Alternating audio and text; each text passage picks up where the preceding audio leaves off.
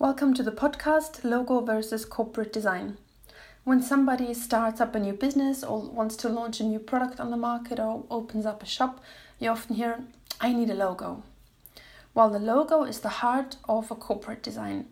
But do you need a complete corporate design or is a logo alone sufficient, maybe?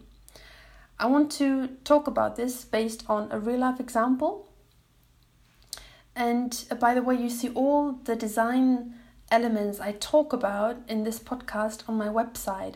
There is an article called Logo versus Corporate Design, and I put the link to this article on my website into the podcast description because it's a bit tricky to to describe visual things and pictures in a podcast. So I hope you can have a look at the article then too on the website. But for now, I want to describe it. A few years ago, I designed the logo for June Randall Dressmaker. The background is um, beautiful cream, and June Randall Dressmaker is written in the lobster font, uh, centered. June Randall is a bit bigger than the word dressmaker beneath, centered as well, and above it is a round sort of quality seal um, that is stitched, and you see the initials JR for June Randall and a small D for dressmaker and a needle. So everything is nicely kept together in a round um, sewing stamp, so to speak. Looks a bit vintage style, it looks handmade, it looks like sewing, it looks quality, it looks neat and tidy. So this is the logo that you can also see on my website. But somehow June Randall has to communicate, of course, with the outer world. this is why she needs at least a website and a business card as some sort of minimal basis equipment to get going, so to speak. So we have the logo, but no other design elements like fonts, colors, etc. are set. So the business card could look somehow like this, what you see on my website, or I describe it.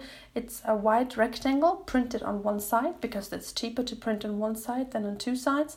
You have the logo as a as a the, the, round stamp, the the June Dressmaker font beneath, on a square cream background on the top left.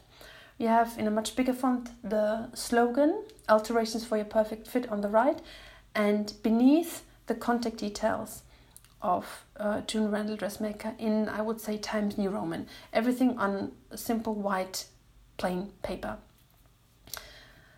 The website looks a bit different. You can see that the logo is on the top center. The logo looks very neat and professional. But as the as there is nothing else set, um, we had to experiment. So the favorite colors of June Randall are turquoise and blue. So the background is a checked um, light blue, white square sort of fabric thingy.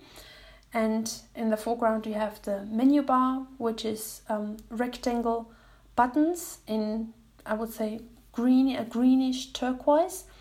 Then you have a sub menu that's uh, buttons with rounded corners, with a smaller font, with a logo font in in dark blue, and so another blue again. So this is, well, if you could see this now, well, be happy that you don't see it. But if you want to see it, you can take a look at it on my website because it looks, well, you can see that the logo looks very professional, but the rest is just put together somehow. It could be could have been put together by a 10-year-old child that has of course no idea about design. So this is when you have a logo only. Everything else is up in the air. On the other side, you have a corporate design. I did a corporate design manual for June Randall Dressmaker, and the the values she wanted to transport with her business is um, a feeling for top quality, handiwork, the good old days, so to speak, elegance and individual products that you cannot buy off the peg. So what what I define in the corporate design manual, besides the logo, is also how the logo is placed, where it's placed, in what colors it can be placed, how the slogan should be placed, because the slogan has the same font like the June Randall Dressmaker font, but I had to make sure that the slogan, Alterations for Your Perfect Fit, matches the logo. Even though it's the same font, but the font size of the slogan has to be the same like in the logo, so it looks like one unit, so to speak. And I also set certain rules for how the logo has to be placed in combination with the slogan. What else did I define in the corporate design um, system? I defined colors, very important. I defined colors for print, so I defined CMYK color codes, and I also defined colors for web usage, for digital usage, such as hex codes and RGB codes. And very important here, I don't use online tools or the Adobe Kuler to automatically calculate or convert the CMYK values into RGB or hex values because this is completely wrong.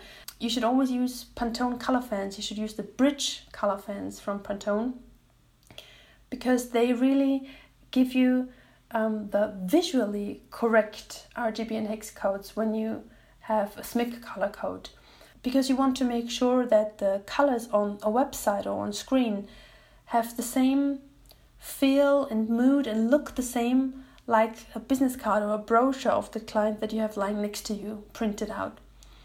And this can only be guaranteed by using Pantone Bridge Pantone color fans. By the way, there is another podcast about this topic. It's, it's called um, Intermediate Color Security with Pantone. I put the link for you in the podcast description as well. The colors I defined for June Randall Dressmaker are very nice. They Mm, um, transport a feeling of vintage again and elegance. So I have cream, I have a main cream and a side cream, whereas the main cream is like normal cream, and the side cream is a bit more grayish, a bit more dull. Then I have uh, very dark gray, again, two different versions. Then I have vintage raspberry pink, a very, very beautiful girly color, but not pushy girly, not like it girl girly.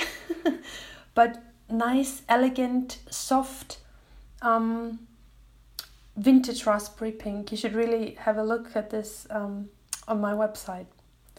Then I defined another color that, uh, that I called wet asphalt. For some reason, it reminded me of wet asphalt, even though it doesn't look like asphalt, but it's very dark, a very dark and dull, a bit grayish, dark blue. I would I would almost say. Besides logo, slogan, positioning, colors for print and web, I of course also defined fonts because fonts make a big impact when it comes to communication between companies and the outer world. This is very often underestimated. It really plays a very important role. In order to support the vintage feel of the whole brand, I decided to go with a font called Josefin Slab Slab, as the name already suggests, it is uh, a serif font with tiny, tiny, little elegant um, slabs or serifs. And the um, special thing about this font is that you have um, the, the, the small letter E that twists upside a bit. So you the the I don't know what it's called in English. I'm sorry, but the yeah the the, the horizontal line in the E is tilted by let's say 45 degrees upwards and this was used in the good old days and it's it looks very very classic very elegant very vintage style. This is why I use this font for June Randall Dressmaker. Then I also defined so-called secondary style elements. Um, as I mentioned before with the colors I always have a main color like a main uh, vintage raspberry pink and a side color like a side uh, vintage raspberry pink or a main cream and a side cream or main wet asphalt color and side wet asphalt color.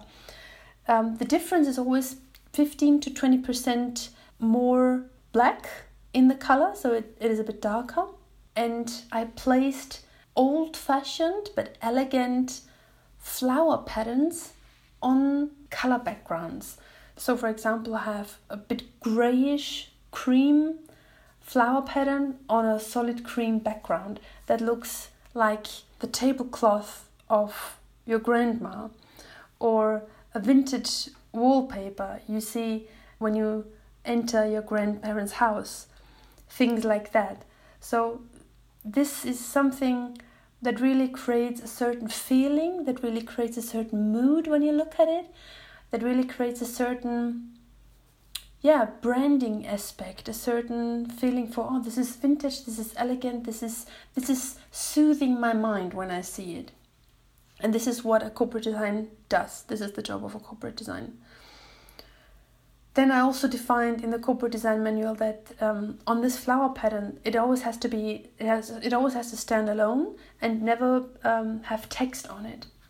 For instance, so the no goes and the to dos, so so to speak. Then I also worked with the so-called golden ratio.